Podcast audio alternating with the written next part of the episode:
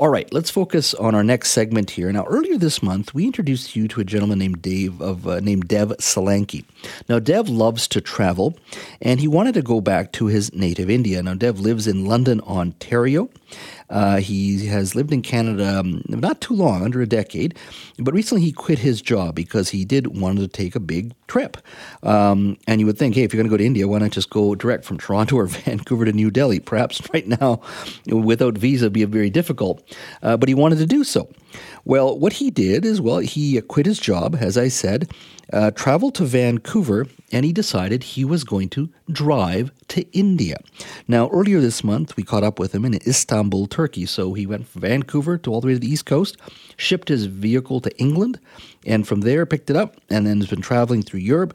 And we caught up with him earlier this month, as I said, in Istanbul. Uh, he, in total, wants to travel through three continents and will have traveled through 20, uh, traveled 27,000 kilometers in his journey. Well, we caught up with him today, and he has reached Tehran, Iran. Yes, in Tehran. He is there today, and I told him that uh, we wanted to catch up with him, and he joins us now. Dev, thank you for speaking to us today. It's my pleasure, Josh. So tell me, uh, you are in Tehran. What are you seeing? What are you hearing? Oh, it's a wonderful city. Like Tehran is so huge and it's very densely populated. Uh, it's a great city to walk around and to take cab. It's very cheap, so you won't be even feeling that you're spending that much. Mm-hmm. Uh, is there anything that is uh, in the early stages in, in Tehran? Um, anything that has stuck out for you? Not really, uh, just the language barrier. But uh, wherever I have traveled, like uh, any restaurant, anywhere, like some someone from the restaurant, from the staff, they do know English, so it's absolutely fine. And is there a particular tourist site or anything that you really so far have really enjoyed? We went to the tower. Uh, there's a Gal- Gelato something Gelato Tower. Mm-hmm. Yeah, there's a there's there's a big monument over here let me just get you the name, exact name.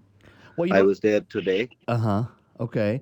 And uh, just in regards to when when you first entered Iran, I'm just curious. Uh, through Turkey, I think it was. You were going through Turkey. Yes, yes, we and, entered via Turkey. And was there any sort of hesitation, nervousness going into Iran at that time?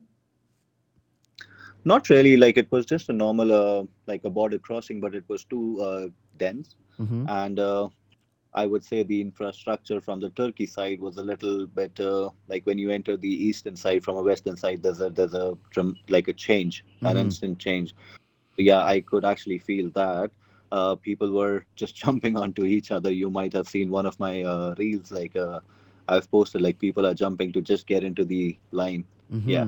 Uh, and w- did you have any difficulty getting a visa into Iran? No, no, no, absolutely not. Like we got the visa, we got the online approval uh, in Can when we were in. Uh, I think we were in Switzerland, so I applied and it got instantly approved. After that, we went to the uh, consulate in uh, Turkey, so they they approved us uh, within an hour. And was there any questions in regards to the fact that you're driving from Canada all the way to India? Oh my god they were they were so happy. Like they were very keen to know the stories and everything. So we ended up talking uh, 15 minutes. And uh, yeah it was really nice. Like they were they were really happy that we are doing this amazing trip. Wow. So uh, i'm sure a lot of our listeners want to know what what kind of vehicle are you driving? And have you had any mechanical challenges along the way? Uh, i'm driving a range rover velar and uh, it's perfectly fine up till now. Uh, we haven't had any issues with the car. We just did an oil change in uh, Spain, and then after that, uh, it's working really fine. Mm-hmm. And was there a conscious decision to go with a Range Rover, or was it just uh, somebody owned one, or did you guys specifically pick that that vehicle? No, no, no. We we already had this vehicle uh, with us, so we just decided to take this one with us. Mm-hmm, mm-hmm. Uh, yeah. I'm I'm curious now. Uh, how much time are you going to be spending in Iran? we have already spent four days in Iran, and four more days in Iran. And are you going to other other locations, other other parts of the country? Yes, this is my third location, and after that, I will be going to Isfahan, and then from there heading towards the uh, border side. There's another small town, like not a small, like a major town of uh, Iran. It's it's called Kerman. So from Kerman, we will be heading towards the border uh, and into the Pakistan region. Now, are you concerned at all because the border regions of Pakistan some kind, sometimes can be a bit of a challenge? Um, is there any sort of precautions you're taking for security, or do you think that's going to be fine? So in Pakistan, uh, the Baluchistan region, uh, that's a bit uh, conflicting region. Mm-hmm. But for that, Pakistan actually going to provide us with escort. How did you manage so an escort that, from Pakistan? no so it's it's like a mandatory thing like if you if you are an international tourist so they will give you an ex, uh, an escort which goes from police station to the next police station. Mm-hmm. so that 1000 kilometers can take up to uh, 3 days to 7 days. Wow. like they're not sure. Yeah yeah it, that that part is a bit sketchy and they're not sure like how much time it will gonna take us to cross that part. But you get but they do provide you with a police escort Yes, yes, they will be providing us four gunmen, and they will be in their own vehicle, so they will uh, help us cross because uh, there's no gas station, so everything is uh, like we have to arrange from locals. Oh, okay, okay. Now I, am I'm, I'm very much interested. As you know, we've have some um, tense moments between India and Canada. Uh, some di- a yeah. diplomatic spat, um, you know, serious allegations, and one of the things they've said is that uh, Canadians cannot apply for uh, an Indian visa at this point, and lots of Indians, of course, Canadians of Indian heritage travel this time of the year uh, back to the home country. Uh, have you already had your visa approved, or is this going to be a challenge for you now? Yes, we, we already got the visas approved, and uh, it's absolutely fine for us because they're not issuing a new visa, mm-hmm. and they haven't uh, set for the existing visa. So I think we will be fine. And and what border are you are you going to be uh, dropping in on? Is it is it is it southern Pakistan? Or are you going through Atari, which is the northern the the northern one of the northern border crossings? The Atari border, Atari Wagah border. Yeah. So we will be crossing that.